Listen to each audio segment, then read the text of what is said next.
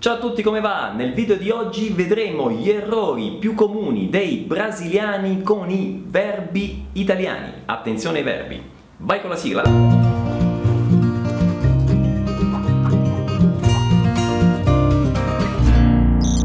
Partiamo dal primo errore che si commette quando si parla al passato e in modo specifico all'imperfetto indicativo. Guardate questa frase in portoghese. Quando eu estava na Itália, visitava um museu por dia. Quindi, quando eu estava, visitava. Attenzione, in italiano non è quando io era, visitava. No, è quando io ero, con la O, visitavo un museo al giorno, ok? Quando io ero in Italia, visitavo un museo al giorno. Regola generale, all'imperfetto la prima persona prende sempre la desinenza o, quindi io ero, io visitavo, io mangiavo, io bevevo, io giocavo, io camminavo, ok? Sempre la desinenza o. Questo errore nasce dal fatto che in portoghese, appunto, abbiamo la desinenza a, mentre appunto in italiano è differente. E lo stesso errore nasce poi nella seconda persona. Anche qui, in portoghese, e você, quando você estava na Itália, visitava também un museo por dia? In italiano non è quando tu era e tu visitava, ma quando tu eri e tu visitavi, ok? Altra regola generale, all'imperfetto, nella seconda persona, la desinenza è la lettera I, ok? Quindi tu eri, tu visitavi, tu mangiavi, tu bevevi, tu camminavi, ok? Quindi occhio a questa differenza tra portoghese e italiano. Se in portoghese abbiamo eu visitava, você visitava, ela, ela visitava, quindi sempre in A, in italiano è differente. Avremo io visitavo, con la O, tu visitavi con la I e lui o lei visitava con la A, quindi solo la terza persona prende la lettera, la desinenza A, ok? Passiamo adesso ad un altro errore comunissimo che riguarda questa volta il presente, il tempo presente. Immaginate di guardare una foto di qualche vostro amico sul cellulare e parlando con i vostri amici potreste dire Como vocês estão bonitos nessa foto. Come diventa in italiano questa frase? Attenzione, non è come sono belli, no, è come siete belli. Voi state parlando con questi amici, quindi dovete usare la seconda persona plurale, come siete belli voi. Se dite come sono belli, vi riferite ad altre persone, a loro, ok? Questo problema, questo errore nasce dal fatto che in portoghese abbiamo vocês são e eles são, ok?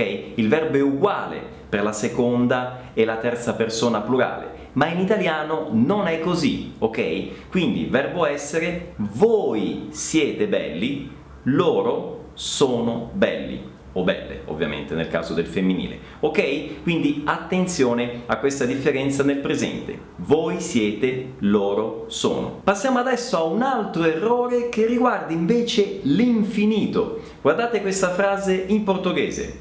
Qualcuno di voi potrebbe chiedermi: Pierluigi, posso ci perguntar una cosa? Posso ci perguntar una cosa? Come diventa in italiano? Attenzione all'errore, non è posso ti domandare o posso ti chiedere una cosa? No, è posso chiederti una cosa? Pierluigi, posso domandarti una cosa? Quindi questa particella che in portoghese si mette prima dell'infinito, in italiano si mette dopo, si attacca dopo il verbo, ok? Quindi attenzione, questo è un errore comunissimo e dipende proprio da questa differenza proprio di costruzione tra il portoghese e l'italiano. Quindi, Pierluigi, posso domandarti una cosa? Pierluigi, posso chiederti una cosa? Altro esempio, pensate alla frase foi lindo ci ver o foi lindo ci incontrar. In italiano diventa è stato bello vederti o è stato bello incontrarti, ok? Quindi ricordate, Pierluigi, posso chiederti una cosa? Oppure ancora è stato bello vederti. È stato bello incontrarti. Passiamo adesso ad un altro errore comunissimo che riguarda invece l'imperativo. Pensate al portoghese ole aqui. In italiano diventa guarda qui o guarda qua, è uguale, qui, qua sono la stessa cosa, ok? Quindi ole aqui, guarda qui o guarda qua. Pensate adesso alla frase negativa, non ole aqui. In italiano non è non guarda qua o non guarda qui. In italiano è non guardare. Avete capito bene? In italiano si usa l'infinito per fare l'imperativo negativo, perlomeno al singolare.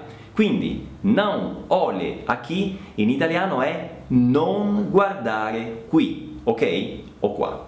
Quindi non guardare qui, non guardare qua, ok? È sbagliato dire non guarda. Quindi, ricapitolando, ole aqui, guarda qui. Non ole aqui, non guardare qui, ok? Guarda qui, non guardare qui. Guarda qui, non guardare qui. Attenzione, al plurale l'italiano funziona invece come il portoghese. Quindi, al plurale, se abbiamo olen aqui, in italiano abbiamo guardate qui. Forma negativa, non olen aqui, in italiano è non guardate qui, ok? Quindi è molto simile al portoghese. Guardate qui, non guardate qui. Guardate qui, non guardate qui. E a questo proposito vi faccio subito un esempio quindi dell'imperativo negativo al plurale. Potrei dirvi non dimenticate di mettere mi piace a questo video se vi sta aiutando, non dimenticate di commentare e non dimenticate di condividere questo video con tutti quelli che conoscete e anche quelli che non conoscete eventualmente. Condividetelo dappertutto, su WhatsApp, sulle reti sociali, dove volete. Passiamo adesso all'ultimo errore, che non è comunque meno comune rispetto agli altri. Questo errore riguarda quelle situazioni in cui in portoghese si usa il futuro do subgiuntivo, cosa che in italiano non esiste. E allora facciamo subito un esempio per vedere come si esprime questo tempo in italiano. Pensate alla frase quando, in portoghese, quando começar o film ci avviso. Quando começar o film ci avviso. In italiano come diventa? È sbagliato, attenzione, dire quando cominciare il film. No, è sbagliato. In italiano si dice quando comincia, quindi al presente, il film ti avviso, ok? Potete utilizzare il presente, quando comincia il film.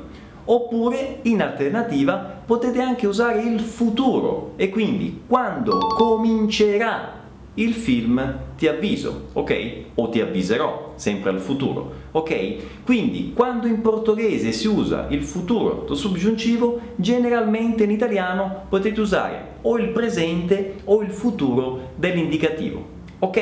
Bene, abbiamo terminato con questo video. A questo punto il mio consiglio è quello di ascoltare più volte questo video prestando particolare attenzione alle differenze tra il portoghese e l'italiano. E vi ricordo come sempre che il modo migliore per acquisire la lingua e per parlare correttamente è quello di ascoltare quotidianamente e ripetutamente l'italiano parlato dai madrelingua. Ok?